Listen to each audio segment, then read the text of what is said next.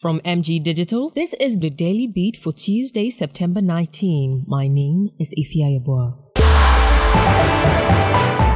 CEO of the defunct Menzgold Ghana Limited, Nana Appiah Mensah, has been granted bail by the Accra High Court in the amount of 500 million Ghana cedis with no sureties. He appeared before the court on September 19, where he pleaded not guilty to 39 counts brought against him for his involvement in the alleged defrauding of some Ghanaians to the tune of 1.68 billion Ghana cedis. NAM1 has been ordered to turn in his passport and report to the Criminal Investigation Department every Thursday.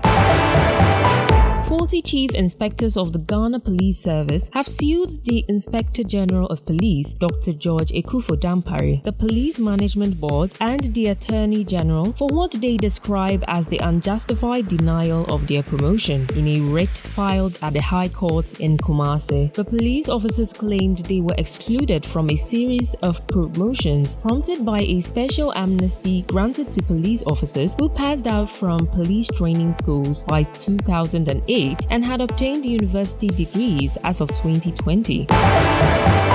The Electoral Commission has refuted allegations that it is attempting to disenfranchise voters in the ongoing limited voter registration exercise. Addressing the media, the EC's chairperson, Jean Mensa, said that the allegations are false but acknowledged that there have been issues resolved and that the registration process is proceeding without any problems. She disclosed that the Commission intends to conduct mop up exercises in difficult to reach areas and continuous registration in district offices prior to the 2024 elections.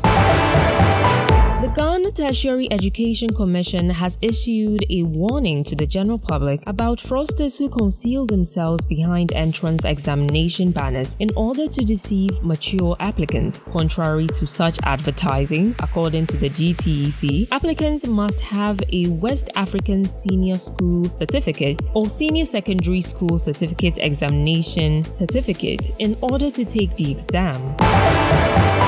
And that will be all for Daily Beat. My name is Ifya Iboa. Catch you next time.